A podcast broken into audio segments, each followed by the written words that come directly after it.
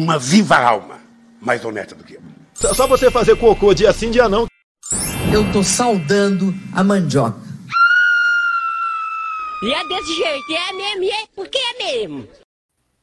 Salve, geral!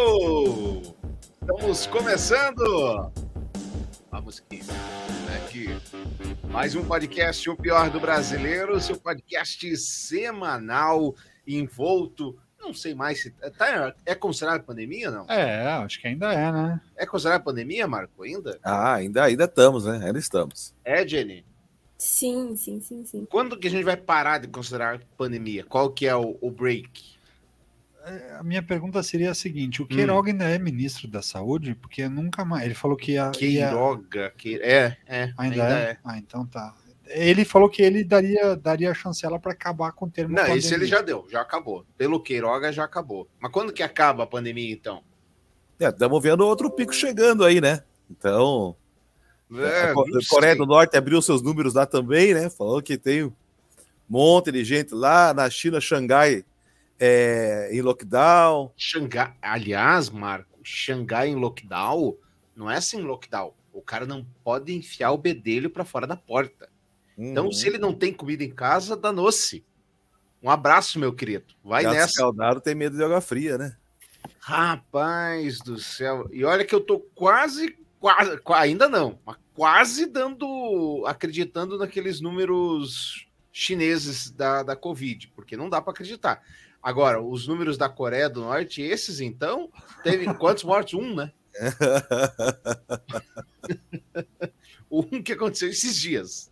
Enfim, estamos começando o Pior do Brasileiro, seu podcast semanal, para participar conosco. Caso você esteja na live do Facebook, do Instagram e do Twitch, é só mandar um recado aqui que a gente responde para você sem maiores problemas. Agora, se você está ouvindo em qualquer outro dia, por qualquer plataforma de podcast, lembre-se de deixar suas estrelinhas, assinar o nosso canal e atenção, atenção, o Pior do Brasileiro podcast... arroba gmail ponto com Pior do Brasileiro podcast arroba gmail ponto com é o e-mail para que você fale com a gente durante a semana. Salve, salve, Marco, tudo bem? Bem-vindo? Salve, salve, meus amigos, tudo bem, tudo tranquilo. Mais uma semaninha aí que a gente falou, não tem pandemia, mas para entrar na farmácia tem que usar, ainda tem que usar máscara ainda, né? É, faz parte, ué. O pessoal da farmácia, eles têm um, um elan diferente. Salve, salve, Jenny, tudo bem? Oi, oi, gente, tudo bem sim. Salve, salve, Jason. Cadê o Jason? Jason pode participar. O que aconteceu hoje com o Jason? Você vai passar pano pro Jason? Não, acho que o Jason... Eu vou arrumar uma vinheta para você. Ele, ele, ele, deu, ele se preocupou com o tema, era um tema, era um tema político, ele falou... Aí a labirintite deu uma atacada, ele achou melhor ficar um pouco mais à distância. Você está querendo dizer que o Jason bundiou no tema? De leve. De leve. Acho mas, que os dois, mas os dois copos de cerveja aí, ele vai falar bom dia mesmo, isso aí. É isso aí, Marco. Bom, o programa de hoje é Desvendando o Mito. Sobre isso que nós vamos falar. Nós vamos desvendar o mito deste governo. O mitomo que diz que é um mitômano. É, eu acho que tá mais para mitômano, né? Será? Com certeza. Muito bem. Vamos, vamos descobrir a, na sequência. Essa semana quem faz aniversário é o seu Haroldo Glombe. Opa, parabéns para ele. Parabéns, Haroldo. Muitas felicidades. Dia dezenove é o dia do aniversário dele. Mas antes de entrarmos no nosso tema propriamente dito, claro, tem as nossas... É, aquelas, aquelas pérolas que a gente fala. O senhor conhece uma dupla chamada Zé Neto e Cristiano, senhor Tramujas? Já ouvi falar. Já ouvi, não conheço tanto assim, porque eu não, não gosto tanto desse, desse filosofia de vida, não é a minha. Então... Entendi, entendi. Ô, Jenny, já ouviu falar em Zé Neto e Cristiano? Já, já ouvi falar. Provavelmente já escutei alguma música deles, né? Porque os meus pais gostam de sertanejo, mas assim, eu não conheço nenhuma música deles. Entendi. Marco, você vai salvar o programa. Nunca vi mais gordo. Não, não foi eles que aument... não foi um deles que aumentou o, o Bilal? Foi, foi né? Não sei se aumentou, sei que a Manjuba foi bem comentada aí nas redes ah, sociais. Ah, foi esse que a mulher separou dele, que a namorada largou dele, porque ele aumentou em o dobro, viu? Um centímetro e meio a mais. Alguma coisa assim. Isso. Eu, pra... Um centímetro e meio? Sério? Não, tô brincando. Pra ser sincero, eu nem sabia que podia fazer essa cirurgia. Vou, vou jogar a real aqui. Mas, enfim, ele estava fazendo um show, e aí ele... bolsonarista como é, quis dar uma apelada e falou o quê? Nós não precisamos fazer é, é, é, tatuagem no toba, em referência à Anitta, que fez uma tatuagem, é, me ajuda, Tramonte, no ânus. Obrigado. No ânus. Nós não precisamos da Lei Rouanet, porque o nosso negócio é vir aqui e cantar. É o povo que paga, né? Ele só não explicou como. Zé Neto e Cristiano receberam quatrocentos mil reais de prefeitura por show em que criticaram a Anitta. Ah, meu sapato. Na cidade de Sorriso, no Mato Grosso, na madrugada da última sexta-feira, dia treze, em vídeo que circula nas redes sociais, o sertanejo ironizou uma tatuagem íntima da banqueira e ressaltou que, abre aspas, não depende da Lei Rouanet. Abre aspas novamente, o nosso cachê quem paga é o povo, fecha aspas. Afirma, esta aí é uma verdade. Na ocasião, a dupla recebeu quatrocentos mil reais oriundos de recursos públicos para subir ao palco. Ele disse, estamos aqui em Sorriso, no Mato Grosso, um dos estados que sustentou o Brasil durante a pandemia. Nós somos... A... Não recebi o cheque de Sorriso, rapaz. Eu também não. Sustentou ele, mas a mim, infelizmente, é... acho que eu não cantei tanta choradeira. Também, não, não recebi o cheque da, lá da, do Mato Grosso. Nós somos artistas que não dependemos da Lei Rouanet. O nosso cachê, quem paga é o povo. A gente não precisa fazer tatuagem no, abre aspas, toba para mostrar se está bem ou mal. A gente simplesmente vem aqui e canta. Discurso de Zé Neto em manifestação de apoio ao governo Bolsonaro. O que acontece é o seguinte, que ele cantou por quatrocentos mil e o show teve, ou melhor, não teve licitação. Assim é fácil. E o que é mais incrível, né? Depois dessa fala dele e dessa, desse, desse primeiro show que foi apresentado, uhum. teve um jornalista da, do U O L, que eu não vou me lembrar o nome, que ele fez uma lista só o ano, esse ano e o ano passado, quantidade de shows que ele, que ele, que ele vendeu para prefeituras com menos de quatro mil, cinco mil pessoas, habitantes, em que ele recebeu, eles receberam de duzentos a quatrocentos mil reais. Então, tem uma lista de mais de dez shows ali. Então, não foi só esse de quatrocentos mil. É, não, dinheiro é, o povo, é do povo mesmo, hein, Marco? É, o dinheiro é do povo mesmo, é. Agora, ele poderia ter aproveitado, né, e terminado de falar, tipo assim, olha, se veja bem, fui mexer no meu bilau, paguei com o meu dinheiro. Não precisei pedir prótese peniana para o governo federal, certo? Nem Viagra, né? É, ele já podia já aproveitar ali. Ah, que beleza. Bom, vamos ouvir o tiozão falar antes da Jenny falar? Vamos ouvir o querido Zé Neto, que tem um centímetro e meio a mais de bilau, conversar com a gente. Vai, meu querido. Mato Grosso, um dos estados que sustentou o Brasil durante a pandemia. Nós somos artistas que não dependemos de Lei Rouanet. O nosso cachê quem paga é o povo. Com certeza. E o caixa direto da prefeitura, que daí não tem um intermediário também. Né? A gente simplesmente vem aqui e canta. Que o Brasil inteiro canta com a gente. Com quatrocentos mil no bolso, por show, eu também vou lá e canto. Cara, é impressionante porque, ok, é uma dupla, tô ironizando aqui, de fato, mas é uma dupla de muito sucesso, é uma dupla sertaneja de muito sucesso.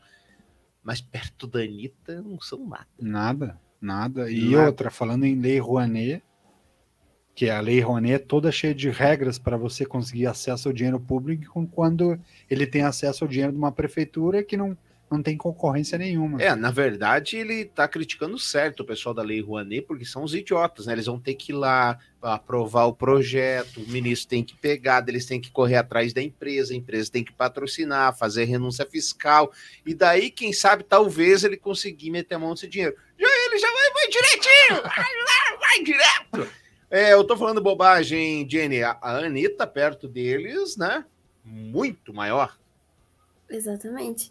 E esse negócio da cirurgia, pelo que eu tava vendo, ele zombou de um outro cantor, da dupla Hugo e Thiago, que ele sim, o Thiago, ele fez. Aí o Zé Neto... Então, a gente tava falando um fake news sarro. Aqui, foi o Thiago, então, ai, que fez. Então, né? Aí ele tirando sarro, postou uma foto, assim, que parece que ele botou um desodorante no meio da sunga dele, pra tirar a foto. E daí eu acho engraçado, né, que daí ele zomba da Lei Rouanet e fica fazendo show com dinheiro público, e zoa da Anitta, mas tira foto com desodorante no meio da sunga. Acho muito... Zé Neto e Cristiano. Que coisa, hein? Então, vamos, né, vamos colocar a música do Zé Neto e Cristiano no final aí. Bem no final, que ninguém ouve. Sabe aquela parte que ninguém ouve lá? Tá, boa noite. É tipo o pós-crédito. Aí, aí eu concordo. Aí estamos de acordo. Mas a gente vai ter que mandar dinheiro público também para ele? Pra... Não. É... Ah, então tá. Então... Tem que tomar cuidado, hein, gente? Tem que ver isso. É, Tem que ver ser... isso. Foi cobrado. Eu fico impressionado, Marco, dos puxa-sacos de político. Eu já falei isso um milhão de vezes aqui no, no podcast, em todas essas temporadas. Cara, para de puxar saco de político. Você pega, sei lá, pega um, um qualquer Bolsonaro... Ricardo Salles, ou Vendas. Ricardo Salles, que é o bolsonarista da ocasião e não sei o quê, até ontem era secretário do Alckmin, que hoje é vice do Lula, cara. Exato. A, a transição é muito rápida, né? A transição é muito rápida. O Ventral, que era o crítico do S T F, era uh, governista de baixa água, esses dias fez um tweet, você viu? Fez um tweet defendendo o S T F, mais ou menos falando a César o que é de César. É, não, agora é dif... que agora ele não tem mais o apoio do Bolsonaro, vai ser o Tarcísio, né? Então, até deixa eu ver se eu, vou, se eu recupero esse tweet aqui, porque ele é muito bom. É, o problema é escrever Abraham Weintraub. Eu não faço ideia como é que escreve isso. Como é que escreve Weintraub? Vai na soletrando aí. é, não, não... É, é, é que a gente falou, né? Tipo assim... O povo, o próprio presidente agora, né, chamando de demente o pessoal que apoia o A I cinco, né? Cara, não, pois tem é. Piada, não tem piada mais pronta que essa. Agora, o presidente, ele tem... Acabou, um... ele, ele soltou o Silveira, eu, eu perdeu o Silveira que estava falando contra o A I cinco, não dá para entender, né? E, não, e o presidente, ele tem um descompromisso com a verdade tão grande que é interessante.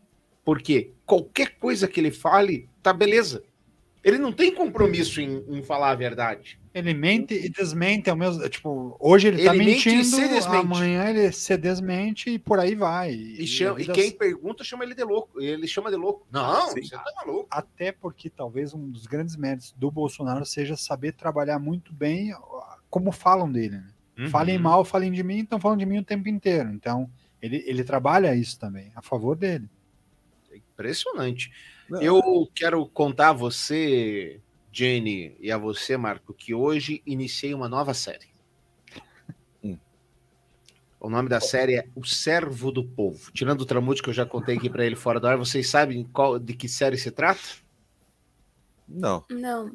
A série em que o presidente Zelensky é a estrela. Antes, antes. De... Antes, evidentemente. Aquele... Aquele que ele atira em todo mundo é outro. Então, não sei, eu, eu não me dei spoiler, ainda não cheguei nessa parte. Por enquanto ele ganhou, olha como é que é a série. A série é a seguinte, no primeiro episódio, ele é um professor de história que tem um petit e um dos alunos dele, ele é um professor incorruptível, tudo perfeito. E ele tem um petit por quê?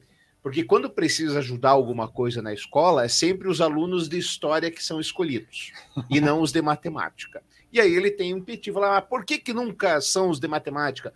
Daí o pessoal fala, não, matemática é uma coisa que você usa, história ninguém usa, história para nada. Ele tem um piti, o piti é filmado, viraliza no YouTube, e ele acaba sendo eleito. Na Ucrânia, eu não sabia, fui pesquisar, ver se aquilo era verdade ou apenas da, da série... Para ser candidato, para registrar sua candidatura, você tem que pagar dois milhões de blá, blá, blá, que é a, a moeda deles, que eu não lembro qual é. Tem que pagar dois milhões de alguma coisa. E, evidentemente, ele não tem dois milhões, ele é um professor que mora de favor da casa dos pais. eles fazem um crowdfunding e ele arruma os tais dois milhões para sair candidato. Ele se elege. E aí, o primeiro episódio termina com os donos do país, os poderosos, como é que é, dos russos lá? Os, os oligarcas. Os oligarcas ucranianos perguntando, pô, parabéns, Tramujas, o teu candidato ganhou. Ele falou, não, não é o meu, não. Ele falou, ah, não, então é do Marco. Parabéns, Marco, teu candidato ganhou. Não, meu também não é. Jenny, o teu não é. Independente, não. Foi. Vocês não querem me dizer que o povo elegeu alguém que a gente não manda. E aí que começa a desenrolar. Sério, é... é...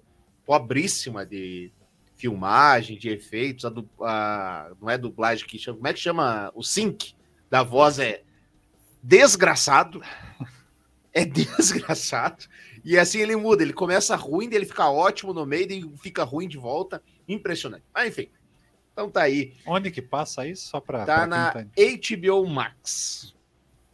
H B O Max, assina lá, quem tem Mercado Livre, é, volume seis, paga nove reais e noventa centavos, acho, por mês, alguma coisa assim. Hum. Né? Quem hum. não tem é treze reais e noventa centavos ou algo no gênero. Daqui a pouquinho, desvendando o mito, nós vamos analisar o governo Jair Bolsonaro em suas nuances. Aí, aqui, só para reforçar a temática, não é só o governo Bolsonaro, né? Mitos que muitos falam quando estão nessa cadeira. Né? Verdade. Eu... Quem, aliás, sentou lá, deu ruim. Muda, né? A, muda, a visão tudo. Muda, a política muda. Sindicatos tentam barrar medida que liberou posto para trabalhar sem frentista em Santa Catarina. No processo contra a União, a empresa afirmou que tem dificuldade para contratar frentistas na região. Mas o sindicato reagiu à decisão da Justiça Federal, que autorizou um posto de combustíveis de Jaraguá do Sul, Santa Catarina, a funcionar com autosserviço. A Fenepos Petro, Federação Nacional dos Empregados dos Postos de Combustíveis e Derivados de Petróleo, que reúne mais de sessenta sindicatos da categoria do país, decidiu recorrer da justiça, segundo Eusébio Luiz Pinto Neto, presidente da entidade. Nós ente... Abre aspas, nós entendemos que o juiz federal não tem competência para julgar uma lei, nossa, que é assunto legislativo, não é assunto judiciário, e a inconstitucionalidade de uma lei, só o Supremo Federal pode falar sobre. Então vamos lá, para quem não sabe, hoje no Brasil tem uma lei que proíbe que os postos de combustíveis ofereçam o chamado autosserviço, algo que é comum nos países europeus, mas vamos usar aí os Estados Unidos como principal vitrine. Nos Estados Unidos tem posto com frentista? Até tem, mas são apenas os, os postos muito mais caros. Então é um serviço V I P, por assim dizer, o, cara que tem, o posto que tem o frentista, é um serviço V I P é, separado. No mais, você chega com o seu carro, você abre o seu tanque de gasolina, põe lá o seu cartão de crédito, ou entra na loja de conveniência, pede lá a bomba sete, bomba três, ah, cinquenta dólares na bomba três. Vai lá, libera, você mesmo abastece, você mesmo guarda e vai embora. É assim que funciona. No Brasil isso é proibido. Jaraguá do Sul liberou, Tramujas. Qual que é o problema de liberar? Eu acho que... É... Talvez o problema seja na política ou no sindicato de não enxergar a transição do trabalhador, né? Então, o que, que vai acontecer com esse trabalhador que vai perder a oportunidade de trabalho no posto, de, de não, não poder, não estar abastecendo em mais esse posto de combustível? Então, esse movimento da transição da profissão que eu acho que deveria ser pensado. Acredito que poderia haver uma evolução aí. Em relação ao autosserviço, eu sou extremamente favorável. Até porque quando a gente enxerga em alguns postos, quatro ou cinco bombas e tem um atendente para correr o pátio inteiro. Então, ele esquece de olhar também a, o próprio cliente, que não, te, não quer ficar parado muitos minutos na fila, ele quer ser atendido rápido. Se tivesse uma bomba de autoatendimento, o cliente ia lá, optaria pelo autoatendimento e vai embora. Acho que deveria ter essas duas possibilidades, dele ser atendido pelo, pelo atendente, pelo frentista, ou ele poder abastecer de maneira livre sozinho. É, Marco. Bem, a gente pagando quase oito reais de gasolina, tem que ter serviço V I P mesmo, né? é, é, a gente, é quase como se fosse o valet, né? A gente está utilizando o valet. Agora, o Brasil tentou fazer isso na época de, da década de noventa, se não me engano, e não deu certo. Né? Eu lembro que numa época começou isso daí, o sindicato veio firme em cima, eu não sei se essa lei foi criada naquela época ou se eles só É, recorreram a essa, a essa lei para que não dê certo, mas alguns postos de, Curitiba em gasolina, é, de gasolina em Curitiba estavam fazendo esse autoatendimento. Eu lembro que durou muito pouco tempo e já voltou novamente é, os, os frentistas estarem ali novamente. Agora, em um país que não, que não dá nenhum tipo de curso para o trabalhador, que não, que não oferece nada, cara, quando você tira quase que uma gama inteira de, de, de, de, de funcionários, de, de, de, de, de, de empregados aí, de uma hora para outra e larga, meu... A gente não se, o, o governo ele tem que primeiro estudar qual que vai ser o impacto, né? Ver primeiro como que, nós, como que vocês vão poder fazer para colocar, reinserir essas pessoas no mercado de trabalho, certo? Esse que é o problema. Eu não vejo problema nenhum em ter um autoatendimento. Eu vejo problema da forma que esses, esses, esses empregados vão estar na rua sem ter outras vezes uma, uma reinserção no mercado de trabalho, né? Esse é o problema. É como você gera oportunidade para poder abrir mão de certas funções. Quando você olha Curitiba, por exemplo, quando a gente tira dos ônibus o cobrador de ônibus, muitas, muitos cobradores acabaram perdendo emprego. Mas dentro da, das próprias companhias de ônibus, de, de ônibus municipais, o que que eles, o que que eles fizeram? Eles criaram um processo em que esse cobrador poderia ou não se candidatar a se tornar um motorista. Então, ele fez um processo para que parte desses cobradores fossem integrados como motoristas com uma, um salário até um pouco melhor. E aí, mas o que você faz com a outra parte? Eu concordo com o Marco, acho que deveria sim ter uma estrutura, e aí através de governo e o próprio sindicato, já que os sindicatos, muitos deles já têm uma boa ingestão de capital, têm uma, uma boa receita, eles também poderiam já preparar o terreno para as novas profissões, por que não? Jenny. É, então... Isso, esse é o grande problema. O que, que vai fazer com esses, esse, essas pessoas, esses frentistas? Tem, tem o caso dos cobradores, também tem os de supermercado de caixa, os caixas de supermercado, porque agora tem supermercados que tem aquele caixa automático, né? Você só passa ali a compra, você mesmo paga ali no cartão e vai embora. É, e eu acho que é um processo natural, mas tem que saber o que, que vai fazer com essas pessoas. E também, assim... poucas pessoas vão saber o que fazer, chegar ali na, chegar ali na hora para abastecer o próprio carro. As pessoas não vão saber como fazer isso. Onde, onde que eles vão ensinar essas pessoas? Sabe? Aí já tem uma profissão para alguns desses frentistas, né? Um que treina os, os, os clientes desse, desse posto de gasolina, até que eles peguem fluidez. Não, não, não é, e, assim, e, e esse valor vai ser repassado? Duvido muito. Que o valor da gasolina vai, ser, vai, vai abaixar, duvido muito, mas duvido muito. É, no caso específico desse de Jaraguá do Sul, eu acho que há uma, há uma justificativa. O posto diz, olha, não tem frentista para contratar.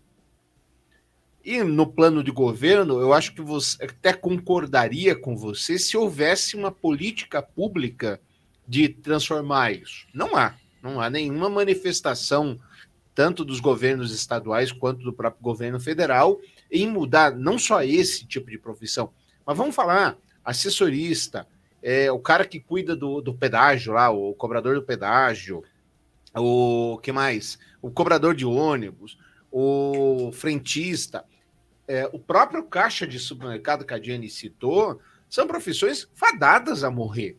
Não existe, essas profissões vão deixar de existir num período curto. Não, então, e Jenny, sobre abastecer, a galerinha tá de oitenta anos está mexendo em smartphone, vai aprender. É como fazer, né? E aí, quando você vai nesse, nesse caminho, eu concordo em parte que é difícil um governo controlar quando você não tem um planejamento como Estado. Exato. Mas o próprio governante deveria, quando a gente fala, e a gente vai falar de um dos indicadores do presidente da República, esse sim deveria ser a temática em que um presidente da República deveria estar envolvido. Ele deveria estar ajudando a fomentar emprego e pensar em como o país quer ser visto e quer estar daqui a cinco anos, dez anos, vinte anos. Infelizmente não é o caso, mas quando você volta para matrizes, é porque o próprio mercado começa a se autorregular, começa a buscar soluções e alternativas. Uma profissão que foi se tornando escassa e por se tornar escasso, foi se tornando uma profissão muito é, bem remunerada, é de padeiro. Padeiros, Pra, a gente sabe que um bom padeiro, ele conquista muitos clientes. Então, tem muitas panificadoras que, que o padeiro começa a receber muitas ofertas, o cara sai, ele ganha sete, oito mil reais, que para o nosso país é um, é um belo Ai, de um tá salário. salário. Ele recebe uma oferta dessa, a panificadora não consegue segurar, porque a lucratividade dela não é tão alta e o pãozinho é o que menos dá margem de lucro, ela deixa o padeiro ir embora, contrata um padeiro que é muito ruim, ela acaba perdendo clientes, e aí o processo todo de, de, de, de falência ou de fechamento de, desse comércio acaba acontecendo pelo impacto dessa figura. O mercado em Curitiba se tornou extremamente escasso de padeiros, tanto que o falecido presidente, que é o prefeito de Curitiba, que não é falecido, mas na primeira gestão dele, que foi o Rafael Greca, hum. ele trouxe a... a Você tá matando o Greca já. Matando como, como um político, como alguém que desenvolvia, de fato, inovações na cidade de Curitiba. Hoje em dia ele é um replicador de modelo que mais embeleza a cidade do que pensa a cidade de Curitiba para daqui a vinte anos, minha opinião. Agora, quando você olha o Greca na primeira gestão dele, que ele cria as linhas de ofício, uma das profissões era a formação de padeiros. E aí ele financiava a primeira... O senhor está trazendo uma fake news aqui. Ele, Quem ele... fez a linha de ofício foi Cássio Taniguchi. Cássio Taniguchi, mas o, o, o, quem, quem depois melhorou o processo foi o Rafael Greca, porque o Rafael Greca ele fez embaixo, a, a prefeitura financiava a primeira panificadora para alguns bairros específicos, uhum. E esse, e esse padeiro, ele morava na era parte um de cima. Projeto, era um grande projeto. Acho que você está equivocado. Acho que o Greca não tem nada a ver com isso. Pode Mas... puxar a capivara aí. Mas é, você tem razão. Era um grande projeto mesmo. E aí, é, pelo, que pelo que eu lembro, ele, ele ampliou mesmo para os faróis de saber é, essas, essas linhas de ofício. Eu sei porque eu participei de, de, uma, de umas partes das filmagens, e ele trouxe essas linhas de ofício para dentro do Farol de Saber, daí jogando em todos os bairros, essa coisa toda. E aí essa matriz, o que era legal é que formava o padeiro, e isso dava estabilidade também para o comerciante local nesses comércios, porque ele já tinha a formação de padeiros para a própria região. O que, que aconteceu com o passar do tempo? Esses padeiros eles foram sumindo, porque a, o crescimento da cidade vai levando ele para outras cidades, para salários melhores, e a indústria de panificação percebeu que existe uma demanda muito forte e a indústria começou a, a trazer massas prontas, ou a parte de ingredientes de, da panificação, ele já vem, se não é, semi-prontos, com a receita já certa para que eu, que nunca fiz um pão na vida, possa reproduzir um pão em qualquer panificadora, ou então quando ele já vem num formato pré-assado. Então, ela criou uma, outras formas de atender o mercado que estava ali latente. E olha, o, pare... o padeiro merece ganhar bem, porque ô vida sofrida. É, acordar cedo. Cara, não é cedo, é no meio da madrugada. Fala, gente. Agora, tudo faz sentido. Eu não sabia desse negócio do padeiro. Porque Pô, que que eu, fazia... eu fazia... Eu estava no SESI. Aí, hum. eles meio que tentavam te obrigar, né, a fazer Senai. Mas eu nunca fiz.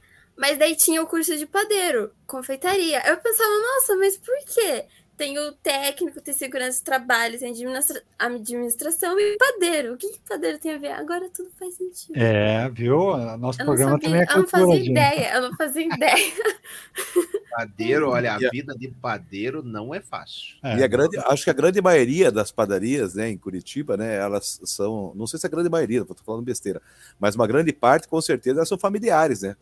Porque daí o próprio, o próprio dono já é o padeiro, vai, acorda três horas da manhã, vai lá, faz seu pãozinho e de manhã já larga na mão do povo para cuidar da, da padaria, que é, ele já fez aí. A parte dele. E, e as matrizes, né, Marco, quando ele cresce, qual que é, qual que é o gargalo? Como que ele replica isso para as outras? Aí o que ele faz? Ele cria uma central, uma central. Para produzir os pães e os sai distribuindo. Os supermercados de Curitiba têm a central do pão, é né? que eles fazem a massa e daí só levam para assar é, é no, no local. Então, quando você fala o pão, o pão quentinho e fresquinho, é quentinho, é. fresquinho não é. Exatamente. Uh, Marco, só para te trazer aqui, em janeiro de dois mil, o presidente Fernando Henrique Cardoso sancionou a Lei nove mil novecentos e cinquenta e seis, que enterrou de uma vez por todas o projeto de autosserviço nos postos de combustível. F H C, então. Mais é isso, uma da F H C. Ei, obrigado, F H C. Valeu, impressionante, hein? Viu? Esse F H C... Bom, e eu, falando ele, em F H C, esse final de semana ele mostrou solidariedade ao Dória, que eu quero mostrar também. Porra! O Como o cara tá sendo sacaneado? Por que que o povo não gosta do Dória? Você pode não ir com a cara dele e achar, mas ele não tem corrupção. Tem alguma coisa de corrupção contra ele que a gente tá sabendo, Marco? Que eu lembro, não. Mas o histórico dele político já começa errado, né? Porque quem traz ele pra política é o Alckmin, e quem ele, é o primeiro que ele puxa o tapete na política que foi é o Alckmin. Alckmin. Então, então só tá recebendo o mesmo. Eu acho que é um pouco disso, né?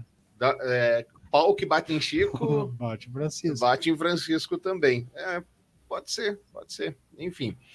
Uh, qual é o seu carro, Tramujas? Meu é um Citroën. Citroën. Qual que é o seu carro, Marco? É um Chevrolet, um Cruze. Um Chevrolet. A Jenny, doze anos, não tem carro, né?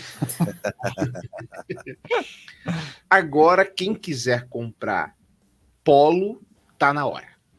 Carro bom, carro da, de, de primeira qualidade. Casal gay teme ataques após estrelar campanha da Volkswagen.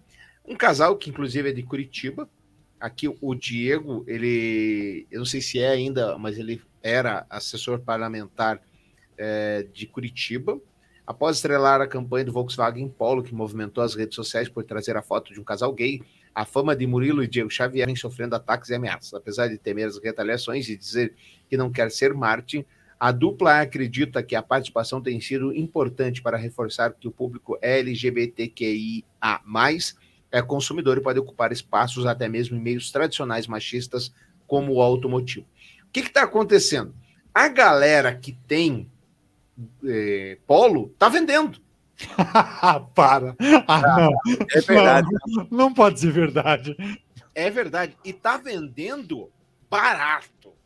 Tem carro que está saindo oito, seis mil mais barato. Poxa, me avisa aí, quem estiver vendendo, fica tranquilo. Tramuja, Tramuja, olha, Ednei, Tramuja, essa semana eu estava eu no Facebook e apareceu no Marketplace um polo para vender. Cara, se você entrar, para você hum. ver os comentários, velho, ninguém está querendo comprar, mas o que o cara sofreu de bullying ali, meu. Sério? Não é, meu... Sério. Sério, é quinta é... série, a quinta série é toda a prova, então é isso? É demais, cara. É que nem eu falei pra minha esposa, falei, se eu tivesse um polo, eu não ia anunciar nunca, ia colocar no teu nome, você anuncia ele que tá lá. Que, que fase, hein? Que masculinidade que, frágil que bobagem, galera, né, cara? Pelo amor de Deus. Ridículo demais, né? Eu lembro você, viu que, você, viu, você chegou a ver a, a propaganda que a, a Volkswagen colocou na Alemanha, não? No não, polo? não. Depois eu vou enviar para vocês uma propaganda para hétero, muito show de bola. E, e é incrível porque toda vez que, a, que as propagandas da Volkswagen tiveram um casal heterossexual ou um homem machão, os, ah, os gays, as mulheres não se sentiram excluídas daquela propaganda. Pois é. Que... Se, você vai lembrar da propaganda do Boticário, uns dois, três anos, que trouxe uma família, só uma família de pessoas negras. E aí... vários comentários brancos, de pessoas brancas. Ah, eu pensei que este perfume era para mim, mas vejo que não é.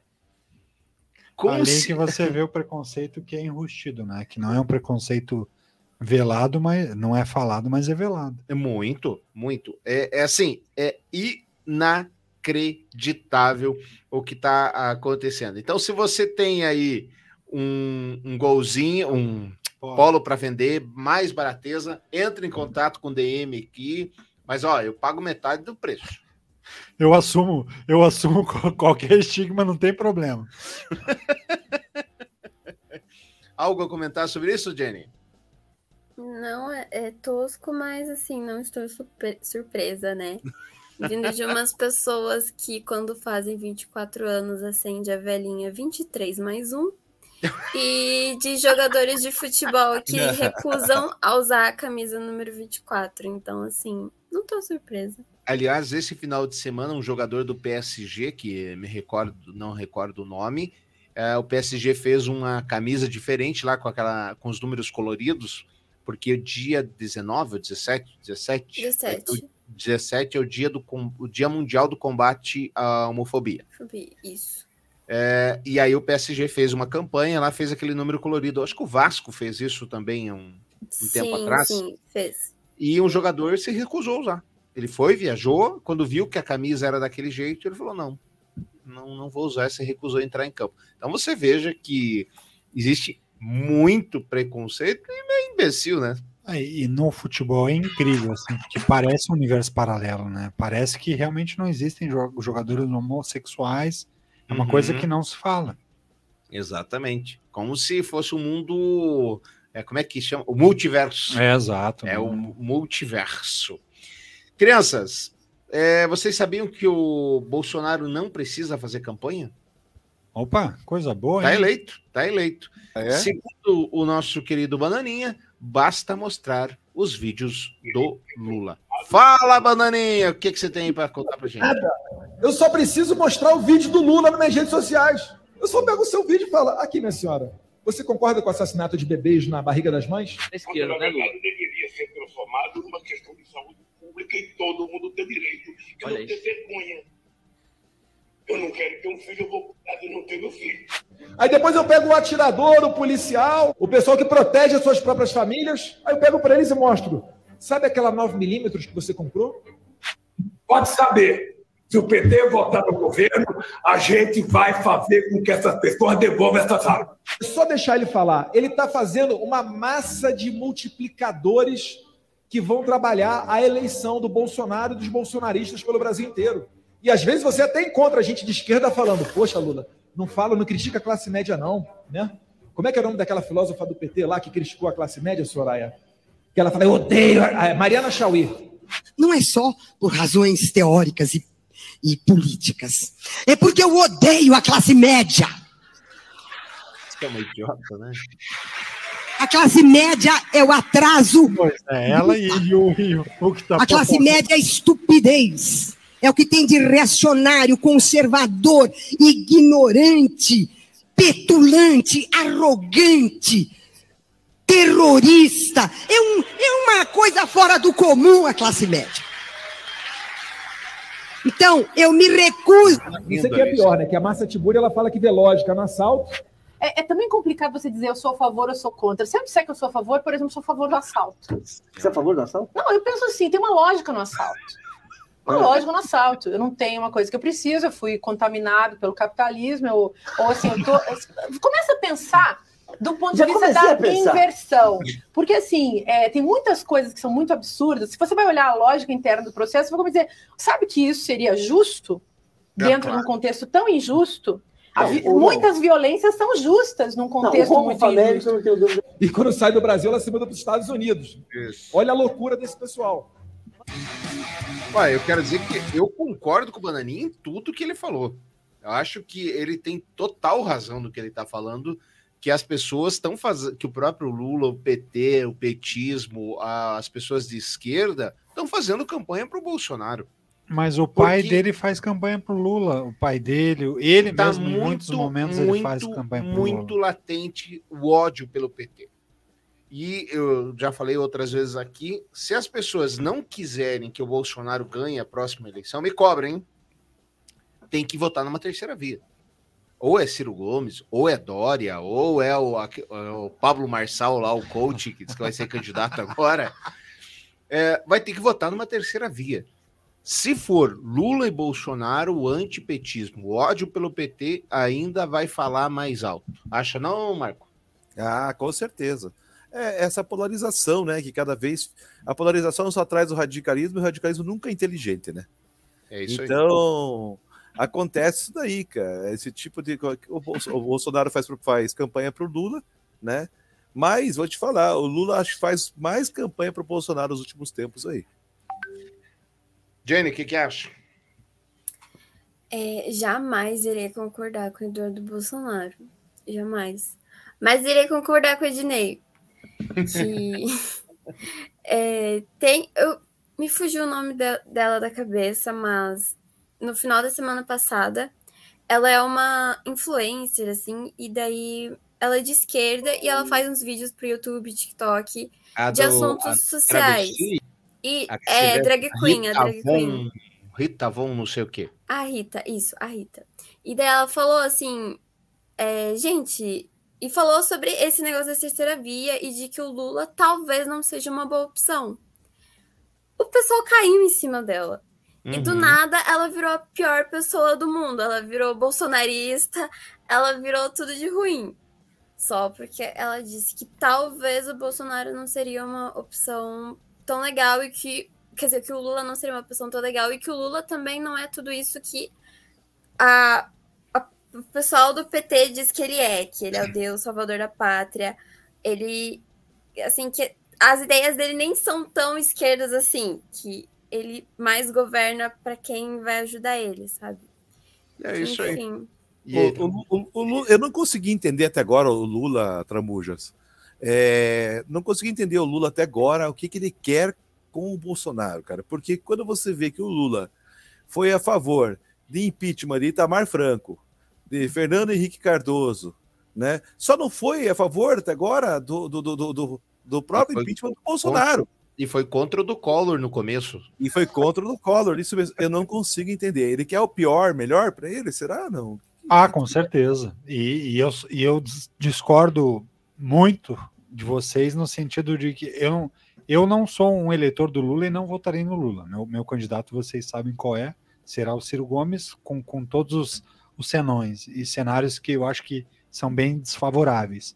Porém, o que eu acredito, é, acho difícil é, você debater história e resultado no bolso das pessoas. Por mais que a gente conteste a gestão do governo Lula, principalmente o primeiro e o segundo ano do Lula, esquece a Dilma.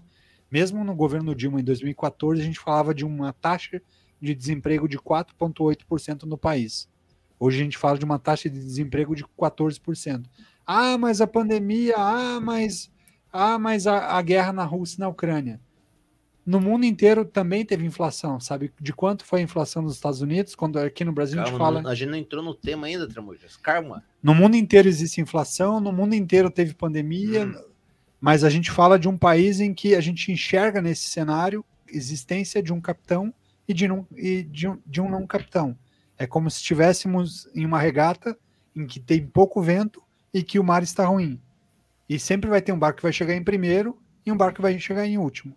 Na minha opinião, com o Bolsonaro, o Brasil é sempre o barco que está chegando em último, que é uma vergonha.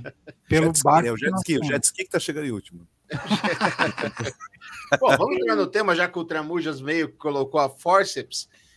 Hoje é Desvendando o Mito. Antes de você defender seu tema, Tramujas, eu quero trazer um videozinho que eu vi no TikTok sobre o aniversário de dois meses do Plano Real.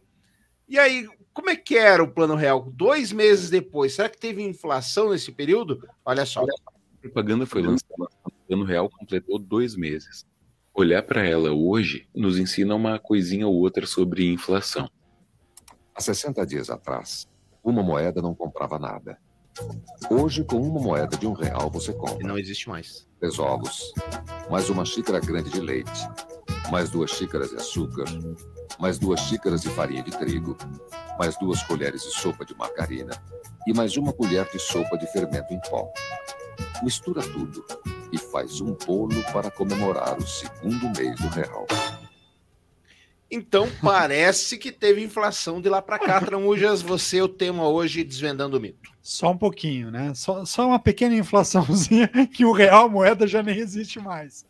Mas, mas a coisa caminha de uma maneira bem desordenada. Quando a gente trouxe a proposta do tema, é para ser um tema educacional. A gente não quer aqui que ninguém seja especialista em economia, mas eu quero, na verdade, desvendar o mito além do Bolsonaro, até porque mitos são muito mais os outros do que o próprio Bolsonaro. O Bolsonaro está mais para mitômano do que para mito, né? É, mas a questão é, quando a gente fala de desvendar o mito, eu quero falar de o que, que de verdade é o papel de um presidente da República. Na minha opinião, com esses anos de democracia, em olhar do que foi feito com o desenvolvimento do país e, e a grande virada que o país dá com o lançamento do real, e aí é importante lembrar que a gente sempre escuta, ah, porque a Fiesp, que são a, a Federação das Indústrias de São Paulo, que é o, que é o coração da economia do Brasil, está dizendo isso, então não vai dar certo. Quando o Plano Real foi lançado, a, a própria Fiesp era contra. Uhum. Ela dizia que o Plano Real era loucura, que, e não, Lula também. Que não iria dar certo. E aí o real se prova uma baita de, de, uma, de um ajuste econômico, um grande acerto do país, e que contra tudo e contra muitos dá certo e faz com que o Brasil acabe com a inflação e tenha uma moeda realmente valorizada em pouquíssimo espaço de tempo. Então, é para a gente refletir. O Plano Real é um negócio tão bizarro que parecia uma, uma varinha mágica. Bipti-bopti-bopti. Foi impressionante. Foi feita uma transição, né? Que existia uma moeda simbólica. Ah, o R V. É, o R V. O R V, Unidade exatamente. Real de Valor. É isso aí, era o R V. Então, desacreditado, né? Entrou totalmente porque desacreditado. A gente teve diversos planos antes, né? Exato. Aí você pega um governo militar, que todo mundo enxerga como um governo extremamente favorável, que viveu de uma, que falava-se que o Brasil era a sétima economia do mundo, mas era uma sétima economia do mundo alavancada em empréstimo. Que tinha um pai rico, que era dos Estados Unidos, que falava, calma, fica tranquilo, fica calmo, que eu não vou cobrar isso aí de você, não. Pôs o F M I depois lá para fazer a cobrança. Vai lá, faz a ponte Rio-Niterói, vai lá, faz Itaipu, com no mínimo dez vezes a, o, valor o, valor, o valor inicial da obra. Então, faz a, várias obras que a gente não vai te cobrar nada.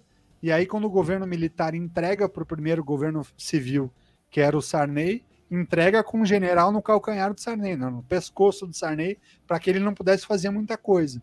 Entrega com uma inflação de duzentos e sessenta e quatro por cento ao ano. Só? Só isso, três dígitos. E aí o governo Sarney, obviamente, comete várias lambanças, tenta controlar a inflação e não consegue, criando plano cruzado, cruzado novo, real, tipo...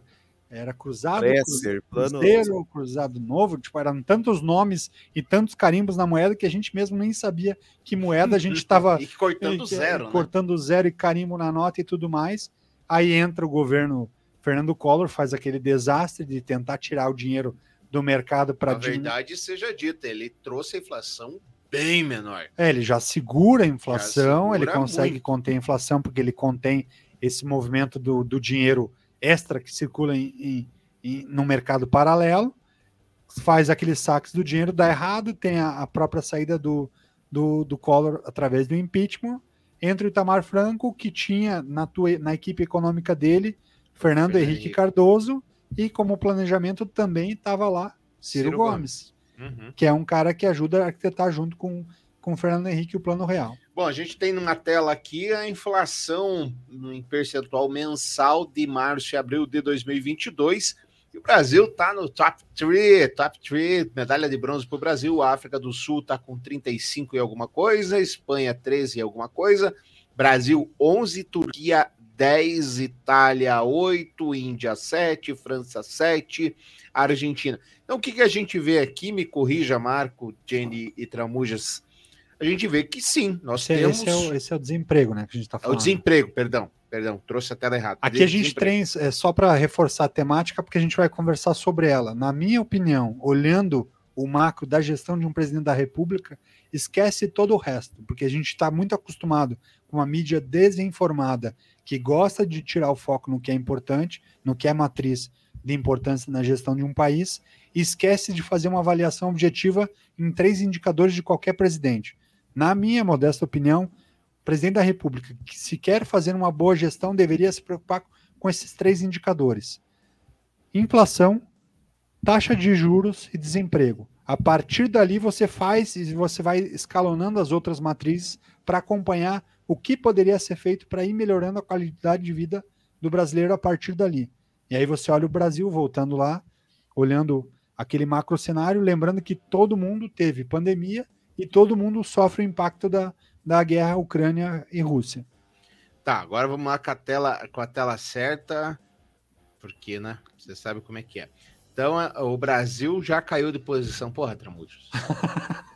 A gente estava em terceiro, Tramujas. Perdemos. Inflação... A nossa inflação não é a maior. Não. De março de dois mil e vinte e um a abril de dois mil e vinte e dois, a inflação em doze meses. Turquia, sessenta e nove vírgula nove por cento, Argentina, cinquenta e cinco por cento, Rússia, dezesseis por cento, Brasil, doze por cento, aí vem Holanda, nove por cento, Estados Unidos, oito por cento, Espanha, oito por cento, a zona do euro, sete por cento e por aí vai. Então, o que, que a gente vê aqui? Que teve, teve pandemia, teve influência. Mas nós sofremos muito mais. Só o Brasil ficou em casa, porque a culpa do presidente diz que é a turma do fica em casa. Só o Brasil ficou em casa? O, o presidente brasileiro, ele, ele, ele é um as no também, mas ele é um as em tirar da, das pessoas o que elas que elas não têm. Então ele joga com a falta de conhecimento das pessoas.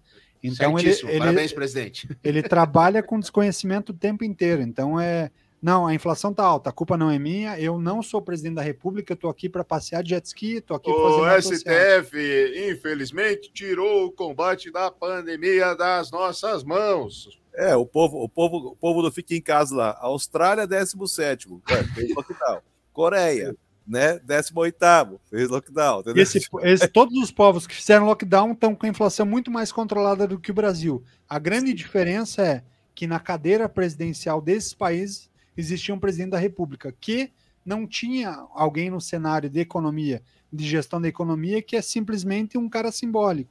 Porque o Paulo Guedes, o que ele conhece de economia é sobre economia especulativa. Como que eu faço para ganhar dinheiro na Bolsa de Valores? Gero expectativa, a partir da, da expectativa que eu gero, a, a, existe a valorização do ativo, eu vendo ativo e compro um outro ativo. Agora, mais por barato. Que é... sim, do presidente da república e não de todo o entorno dele, controle de inflação, juros e desemprego. Onde é que entra, por exemplo, o mercado, o Banco Central independente nessa história toda?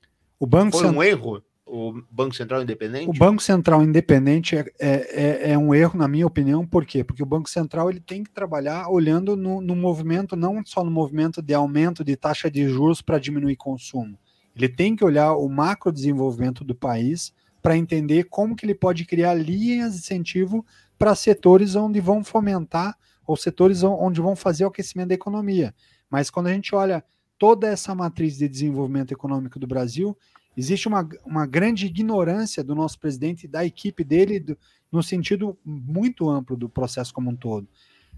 Existe uma Companhia Brasileira de Abastecimento. Vocês, já, vocês sabem para que, que serve essa Companhia Brasileira de Abastecimento? Para controlar os preços. Fazer estoque e controlar preço. Exatamente. Ou então, deveria. Ela pega e compra do, do produtor, do agricultor, o arroz, o feijão, o milho, to, parte da safra desses produtores. Que é algo que a, os Estados Unidos estão fazendo hoje com a gasolina, com o petróleo, que eles têm estocado para não arrebentar devido à guerra, eles vão liberando. Exatamente. Agora, quando você fala de um, governa, de um, de um governante econômico, que é o Paulo Guedes, que fala no total liberalismo, ele acredita que o mercado se autorregula. O que não existe, é uma falácia. Claro que se autorregula. Quanto mais lucro, melhor. É uma regulagem. O, o neoliberalismo é uma mentira tão absurda, quando a gente fala desse movimento, que é acreditar que o, o agricultor que está faturando milhões com a exportação vai ter o bom senso de olhar, pô, peraí, está muito caro, estou ganhando muito dinheiro, pago um empréstimo bancário, deixa eu parar de pagar um empréstimo bancário e vou vender mais barato, porque eu quero favorecer o meu povo, isso não vai acontecer. Não. Então, se você tem uma, uma Conab, que é, que é uma empresa, uma Companhia Brasileira de Abastecimento, que ela compra esse insumo e ela faz a venda, e ela, ela faz a venda para diminuir a, a flutuação do valor de cada commodity, que é importante para consumo interno, se você vai desmantelando esse estoque mínimo regulador e vai dando total liberdade para o mercado se autorregular, qual que é o movimento natural que aconteça? Que o, quem pague a conta dessa diferença e desse não estoque, não saldo, nós brasileiros. Então, quando o ignorante do presidente da república fala o que ele fala, ele simplesmente não lê as fábulas infantis, que era a fábula da cigarra e da formiga. Por que, que a formiga estocava? Porque ela sabia que viria o inverno e quando chegasse o inverno, ela não teria como, como se alimentar. E ela tinha lá o estoque regulador dela para poder sobreviver no inverno. E ainda dividiu com os outros. É, então... Olha, a taxa, o ranking de juros, desemprego e inflação, os juros no ano. A Argentina, quarenta e sete por cento. E aqui desmistifica mais uma palhaçada, né? Governo de esquerda cuidou bem. Não cuidou. A Argentina, no quesito economia durante a pandemia, foi, conseguiu ser pior que o Brasil. Isso é um... Não, e, não é, e, é um e, grande troféu. E só um reforço dentro da inflação. Um terço da inflação, de maneira direta ou indireta, no Brasil, é aumento dos combustíveis. Quem que é o maior acionista da Petrobras... Que Agora é... você vai dizer que o presidente podia baixar o preço se, se quisesse. Poderia. Não. Poderia. Poderia, Marco? Opa, se o Tramujo está falando que poderia, eu assino embaixo. O Tramujo entende bem desse negócio aí. Né? Não, eu acho que ninguém, República... ninguém melhor para explicar do que o Tramujo. Nosso Mas, presidente gente... da República é craque, viu, Jenny e, e Marco? Por que, que ele é craque? porque ele é um grande de um ator. Eu acho que a preocupação dele de sair da presidência, fica tranquilo, Bolsonaro, porque a Globo ela não, não guarda mágoas, inclusive do governo militar que fez várias coisas contra ela não. e depois voltou e vai e volta e tem um giro. Então, se o Bolsonaro sair da presidência, ou quando ele sair da presidência, ele tem papel garantido como um canastrão das novelas da Globo. É, mas, mas quem deixou esse legado para ele bonito aí foi o Temer, né, com o P P I, né? Então, mas o que que, qual que é a grande mentira que o Bolsonaro faz? Ah, o combustível disparou, manda embora o presidente da Petrobras, traz outro. Combustível dispara de volta, manda embora o ministro das Minas e Energia. Ele trabalha num teatro para que as pessoas, e pra, principalmente porque a gente também tem uma mídia que ou desconhece ou trabalha pra, pra, em prol do desconhecimento. Então você faz com que a mídia divulgue uma informação que agora o Bolsonaro demitiu, agora vai mudar. Quando você demite o presidente executivo, que é o presidente do dia a dia da Petrobras, esse sim não tem autonomia para mudar é a política tipo de preço. Tipo demitir a rainha da Inglaterra. Tipo demitir a rainha da Inglaterra. Quando a gente fala de real mudança na, na política de preço da Petrobras, é a demissão do presidente do conselho, que é quem define a estratégia para dali a anos da, da companhia. Como a companhia está olhando movimentos futuros, cenários futuros, existe um conselho administrativo na companhia, na qual esse conselho, quem, quem, quem indica o presidente desse conselho é simplesmente o presidente da República, faz a indicação desse presidente do conselho, esse presidente do conselho reúne os outros conselheiros e eles é que articulam qual vai ser a política de preço da Petrobras. Isso foi feito pelo Michel Temer lá em dois mil e dezesseis.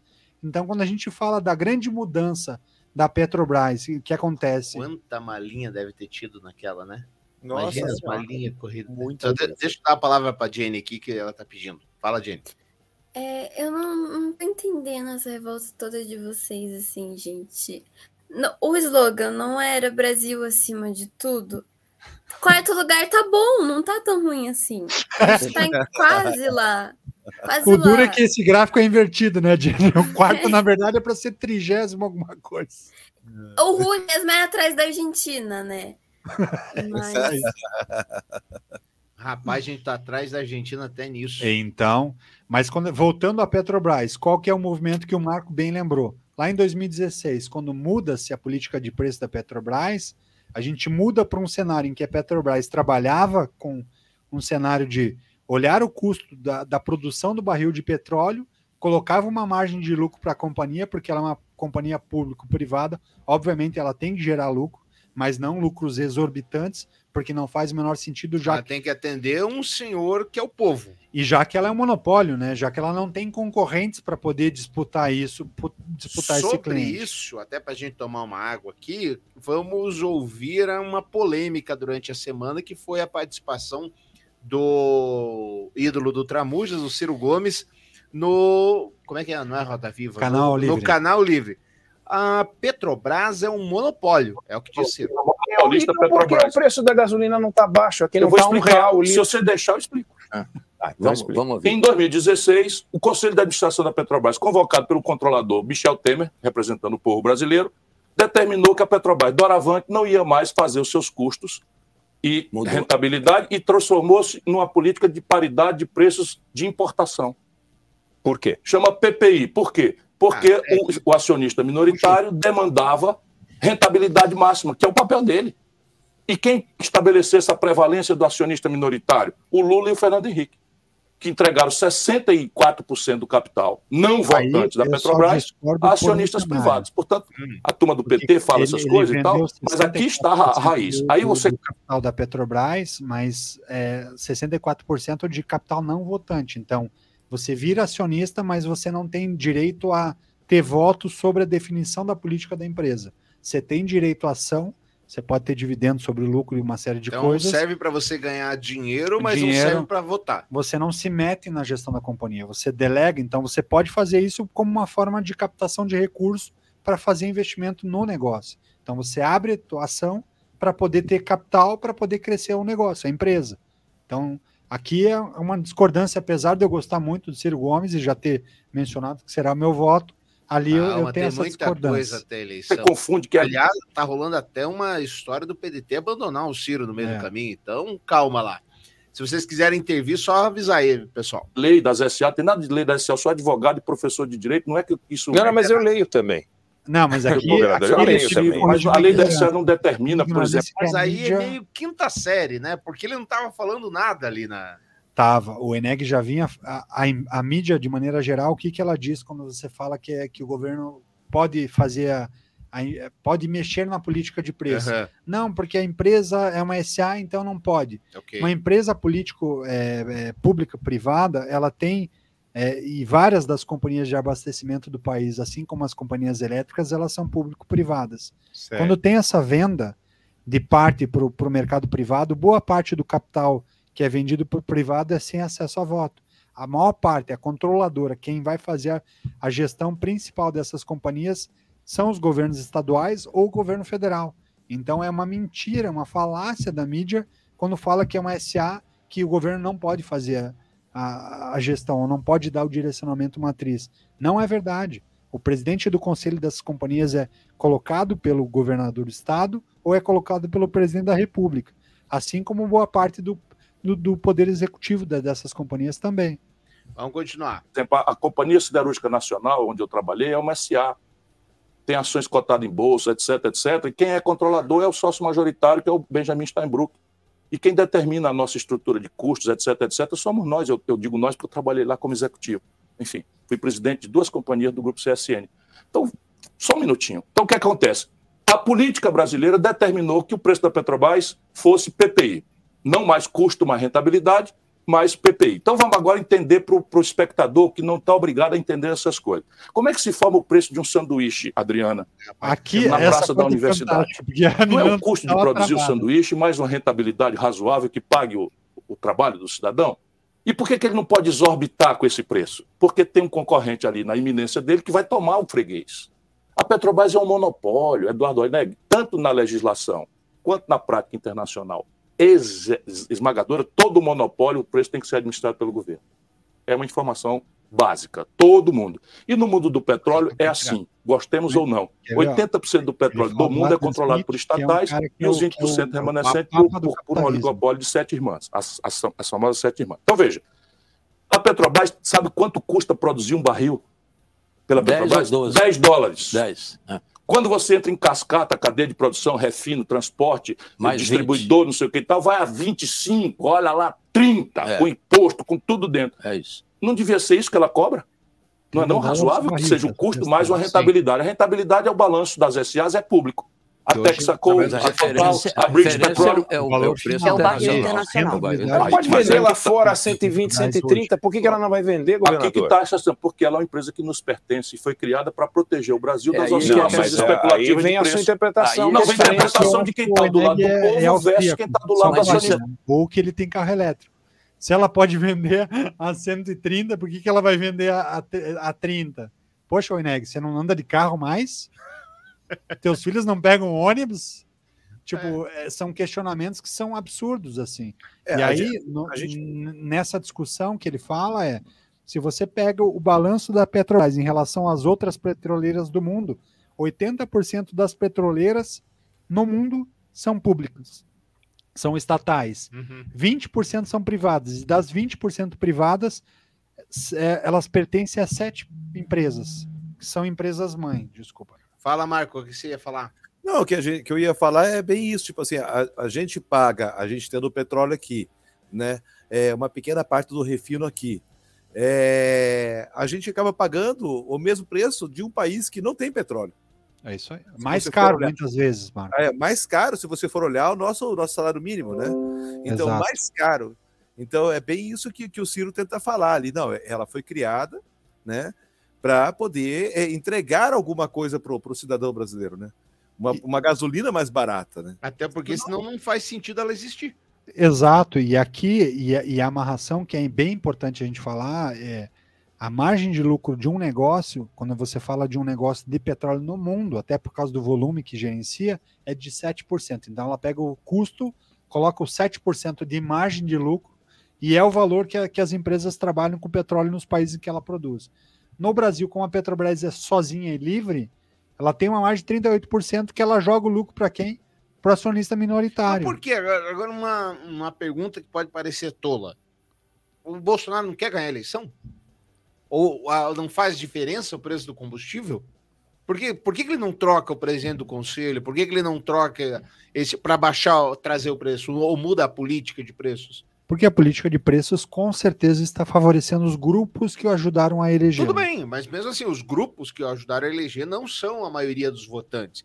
E hoje, assim, apesar de eu dizer para você acreditar que o, o ódio ao P T, o antipetismo, é maior do que o amor a, ao Lula, ao Bolsonaro, etcétera, é, há um risco real dele perder a eleição. Há eu um acho que ele já está tão amarrado nesse, ele está tão amarrado é nesse modelo. Isso. O Paulo Guedes é um defensor desse modelo, okay. Porque é desse modelo que ele ficou multimilionário. Claro. Então, nesse modelo ele especulativo... Ele deve ter ação até na orelha. E a imprensa fala pouco. A, o próprio Banco do Brasil, ela vendeu uma carteira de créditos que era avaliada em dois bilhões, dois bilhões e meio de reais. E ela vendeu para quem? O B T G. B T G Pactual, uhum. Por pouco mais de duzentos e trinta milhões de reais. Então, dez por cento dessa carteira foi vendida. Então, quando a gente fala de movimento de corrupção, tá, peraí, também existem esses movimentos. Mas a gente está dizendo o quê aqui? Vamos, vamos ser claros. A gente está dizendo que a gente acha que, por uma questão de lucro, o Bolsonaro está colocando a campanha de, a eleição dele em risco. Por uma questão de lucro dos parceiros dele. E ele joga com a desinformação, porque aí o que, que ele faz? Ele pega e joga, não, a culpa não é minha, troquei o presidente, não mudou, agora é culpa dos governadores. Agora trocou o ministro de Minas e Energia. Trocou o ministro das Minas e Energia, é, é só jogando para o público. E ele vai tirando dele todas as responsabilidades de um presidente. Quando você não tem um, um povo que está acostumado a acompanhar a política e que sabe e não sabe como avaliar um presidente, quais são os critérios e o que... o que deveria ser fator mínimo para a escolha de um presidente ou não, você vai se livrando daquelas buchas e, e vai deixando no emocional. Vai o tempo todo no emocional. E aí ele trabalha a campanha em cima do aborto, ele trabalha a campanha em cima da pandemia, das ele trabalha armas. A campanha das, que... em cima das armas, ele vai tirando completamente o foco. Fora que todo político, né, ele, desde que a reeleição foi aprovada, é, sobre, Obrigado, Fernando Henrique. trabalhou da mesma, do mesma, da mesma forma, né? Sempre trabalhou da mesma forma, porque não teve nenhum político, nenhum, nenhum presidente que não foi reeleito. Né? Então eles já jogam o quê? A máquina na minha mão, eu vou fazer isso acontecer. Então também já vem com esse tipo de pensamento, né? Faço o que eu quiser, eu estou com a máquina na minha mão, eu vou ganhar a eleição. Só que o calo dele está apertando demais, eu acho que ele não soube acertar a mão nesse tanto que ele podia fazer. Tá, eu... mas então, mas peraí, deixa eu ouvir você então. O Tramujas tem a teoria dele do, dos apoiadores, lucro, etcétera. E você, por que, que ele não baixa o valor? É que ele, eu, eu, eu concordo com o Tramujas em minha parte. Eu acho que ele já está lá na frente e não tem como ele desfazer isso. É, é, é, os cabides de emprego já estão lá. Ele vai ter muito mais inimigos do que amigos é, se ele for mexer em alguma coisa. Mas também a gente tem um centrão aí que talvez o centrão nessa hora, ele sabe jogar. Eles uhum. vão talvez chegando perto, o Bolsonaro acabe baixando o preço da gasolina, porque ele não vai ter saída, né? Então ele vai ter, acho que tem uma carta na manga aí que talvez ele use. Essa tela que a gente está vendo é do que, Tramujas? Panamá seis vírgula três, República Dominicana cinco vírgula três e aparece o Brasil lá embaixo, atrás do Paraguai com zero vírgula quatro. Crescimento. Crescimento. A gente está crescendo menos que o Paraguai, ah, é isso? Aí sim, Jenny. Brasil. É, é, o, o, Paulo, é, o nosso mágico de Oz, o Paulo Guedes, falou que o Brasil estava crescendo, que, que, que iriam ter é, picos é que é, de crescimento. Né? Crescimento em V, né? Crescimento em V, agora a gente está vendo o V, né? O Brasil ali na basezinha do V. Cara, é inacreditável o negócio. É, dele. Meu, depois olha, Cuba. Não, e o impressionante é que você, escu você escuta pessoas inteligentes em, em todos os, os, os, os ciclos de amizade, em todas as rodas de amizade, você escuta pessoas inteligentes falando. E o Brasil está crescendo menos que a Venezuela. Então, mas daí você olha pessoas inteligentes falando, não, mas teve a pandemia, não, mas tem a guerra da Ucrânia e, e da Rússia, tá, mas esses outros países estavam aonde? Nesse momento, que parte do mundo eles estavam que eles não sofreram esse impacto? Então, ó... esse dado, Tramujo, você, você fez o print tudo errado, Tramujo. Próxima vez se melhora. De, qual que é a, o, o período disso aqui, Tramujo? É o último ano, é o último ciclo do último tá. ano. Então, ó, Panamá, vou falar em ordem é, decrescente. América, Pan... Aqui é só América Latina para a gente não ser humilhado, né? Eu quero poder dar... Caber... Poder trezentos e sessenta, eu quis puxar só a América Latina para caber na tela. Sofrer tanto, exato. Isso. Então, ó, Panamá, República Dominicana, Venezuela. A Venezuela, tudo bem, tá aí, tá tão ruim que qualquer é, coisa que cresce, cresce bem. É tipo o time, time, time ruim, que só perde para todo mundo quando ganha dois ou três jogos, tá eu bem. Go- eu gosto do exemplo do um real. Você tem um real e o teu companheiro lá tem um milhão, certo? Se você ganhar mais cinco reais... Quintupliquei o valor. Quintuplicou. Se o cara ganhar de um milhão, ganhar mais cinco reais, você fica atrás dele, né? No crescimento. Né? É, Colômbia, Guatemala, Honduras, Uruguai, Costa Rica, Bolívia, Cuba, Argentina, El Salvador, Equador, Nicarágua, Peru, México, Chile, Paraguai e Brasil. Impressionante. Ganhamos da Haiti. É, viu só? É porque o Haiti, acho que o sangue... Uhum. Nesse período, eles não conseguiram exportar tanto sangue. Daí o Haiti ficou para trás. As opiniões deste... Meu... E a Argentina, né, velho? A Argentina estava... Mesmo com, com um índice de desemprego maior, mesmo com uma inflação maior, crescendo muito mais que o Brasil. É impressionante. Os caras... É. Bom, enfim. Ai, ai, Jenny, dia a dia, como é que tá o nosso mito? Ele tá sendo desvendado? Como é que você... Eu quero saber, eu gosto de ouvir a Jenny, porque a Jenny traz... Nós somos velhos, você é sabe. A nossa conexão com a juventude. Ela, ela, ela é a nossa ponte com a juventude. Ela traz aquelas gírias que a gente nem entende. Exato, exatamente. Não é sabe aí. O que é. Vamos ser contextualizados, né? E, e eu tenho a teoria, você já xingou aqui a juventude, já disse que eles têm o Q I menor, fizemos um programa sobre isso. Eu não. Existe uma literatura que mostra com isso. Com a qual né? o senhor concordou veementemente. Eu acredito nas provas, né? Aliás, terminei de ler aquele livro, o cara é meio magoado é, mesmo, né? Não, mas, é, mas é bem... O cara é, é bem... magoadaço, né? Enfim, eu quero saber, Jenny, a... A tua turma, a tua tribo, a, tu, a tua geração percebe isso? Ela está atenta a isso? Ou não? Ah, tá caro, tá caro, tá barato, tá barato. Como é que é isso? Como é que funciona? Sim, com o preço da Ruffles e Coca-Cola lá em cima, a gente percebe. Qual, qual é a inflação da Ruffles e da Coca-Cola? Então, da Ruffles, é, esses dias atrás teve um cara que ele achou uma lista de compras, né? A, a notinha da compra dele de dois mil e doze. E daí, uhum. o que assustou todo mundo foi o preço da Ruffles. um real e vinte e quatro centavos a Ruffles. De, em dois mil e doze? Em dois mil e doze, sim. dez anos. Olha a inflação que e teve. Hoje, e hoje, quanto que tá? E hoje... Aí eu pesquisei, tem lugar que ela tá dez reais. Nossa. Aquela a, a normal, sabe? Uhum. Gente, mas calma, calma que essa inflação, ela tá sendo combatida. O valor do carro do Polo vai trazer para baixo. Vai trazer para baixo essa inflação. Isso já é uma campanha do governo, né? Para puxar. Ideia maravilhosa. É uma campanha do governo para diminuir. Marco, você é um gênio, Marco. A gente coloca a comunidade L G B T Q I A mais, para fazer campanha tipo de tudo. Tudo e vai, vai diminuindo o preço. E o preço vai diminuindo. Cara, podiam fazer, né, uma campanha do Ruffles, da Coca. Mas sabe que a Ruffles já, já tá fazendo uma campanha, né? Para tentar não subir tanto, né? Porque é. as últimas discussões no, nos fóruns da Ruffles é que vem mais ar do que batatinha, né? No, no pacote. Então, que se tivesse mais batata, ia ficar mais caro, né? A inflação podia ser maior, né? Pois é, e daí não acreditavam na Dilma de ensacar vento. É só você pegar uma, uma, um pacote de Ruffles que você vai ver que implantado faz muito tempo já. E aí, Jenny? Ah, e o preço da Coca, né? Porque eu lembro que quando eu era pequena, eu só ia no não, lá, mercado comprar Coca. No passado, quando você era pequena, você continua. Tá, e no passado? É, no passado que eu ia comprar Coca, eu achava muito caro a Coca de quatro reais e noventa e nove centavos. Achava um absurdo. Um absurdo. Hoje em, hoje em dia é, é preço de ouro a Coca-Cola. Coca-Cola, rapaz. Olha, a gente tá na inflação da Ruffles e da Coca. Essa é a vida do brasileiro comum. É, exato. Quantas Exatamente. vezes eu almocei Ruffles na minha vida? O impacto do dia a dia, né? Do impacto. Eu fui comprar um frango assado. é, há uns dois sábados ou três desse, sábados. Desse mal eu não vivo, né? Então. Fui com... Você não come frango? Odeio frango. É mesmo? Verdade. Nunca soube dessa... Até tua... como eu não passo fome. É o que eu digo dos políticos. Entre comer merda e comer frango, eu como frango.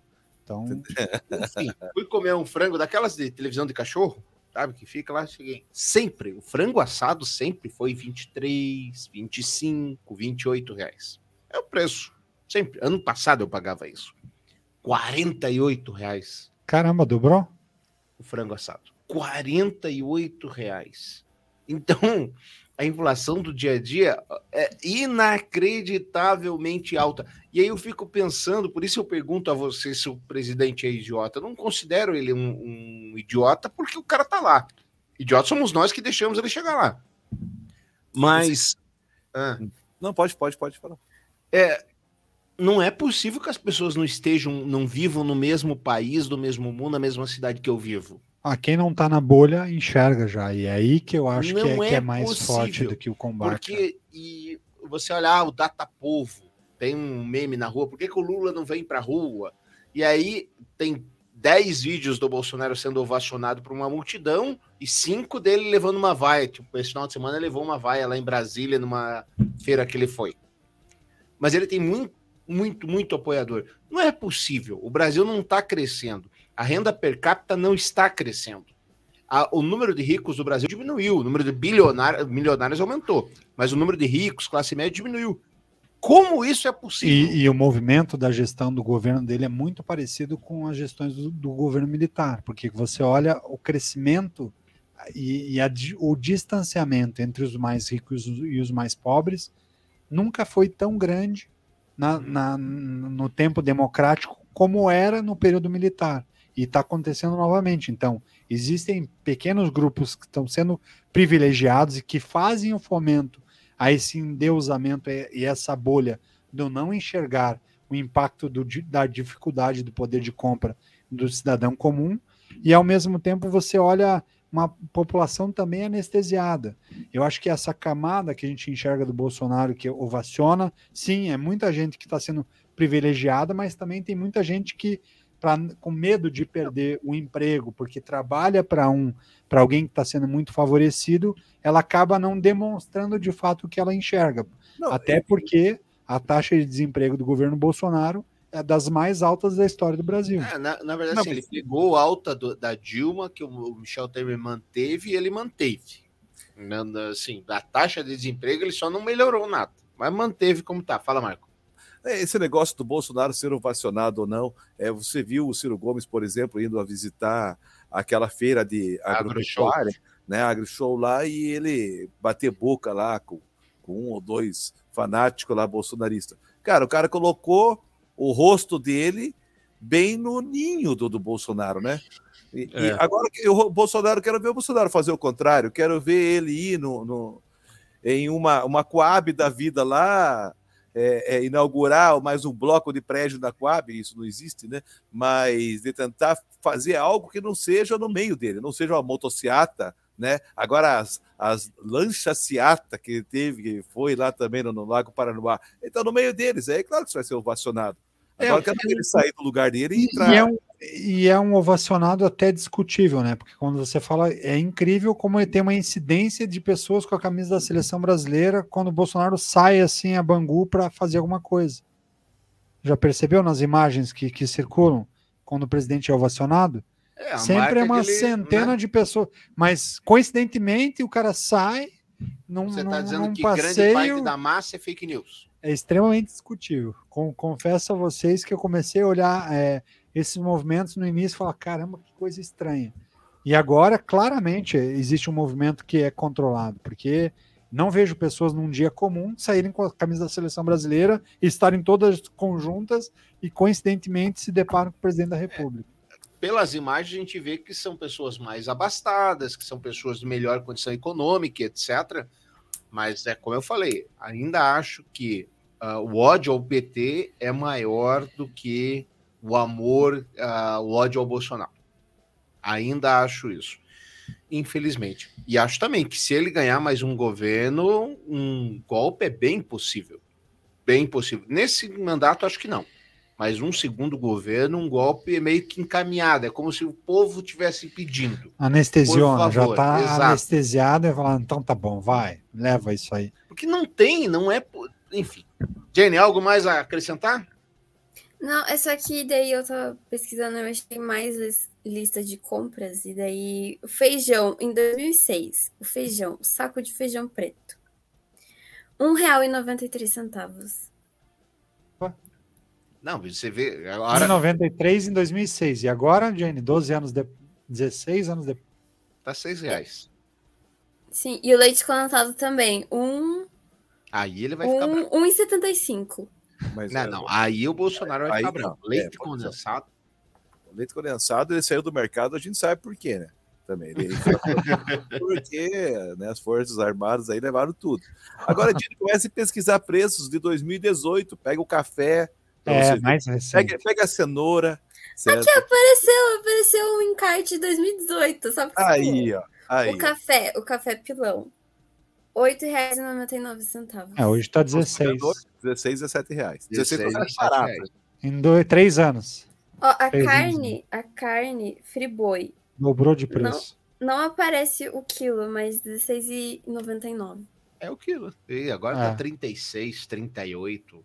É um absurdo. Não, é mas isso... no Canadá, mas no Canadá também está caro. É por isso que eu falo que não entra na minha cabeça que ele coloca a eleição dele em risco quando ele pode tomar decisões diversas.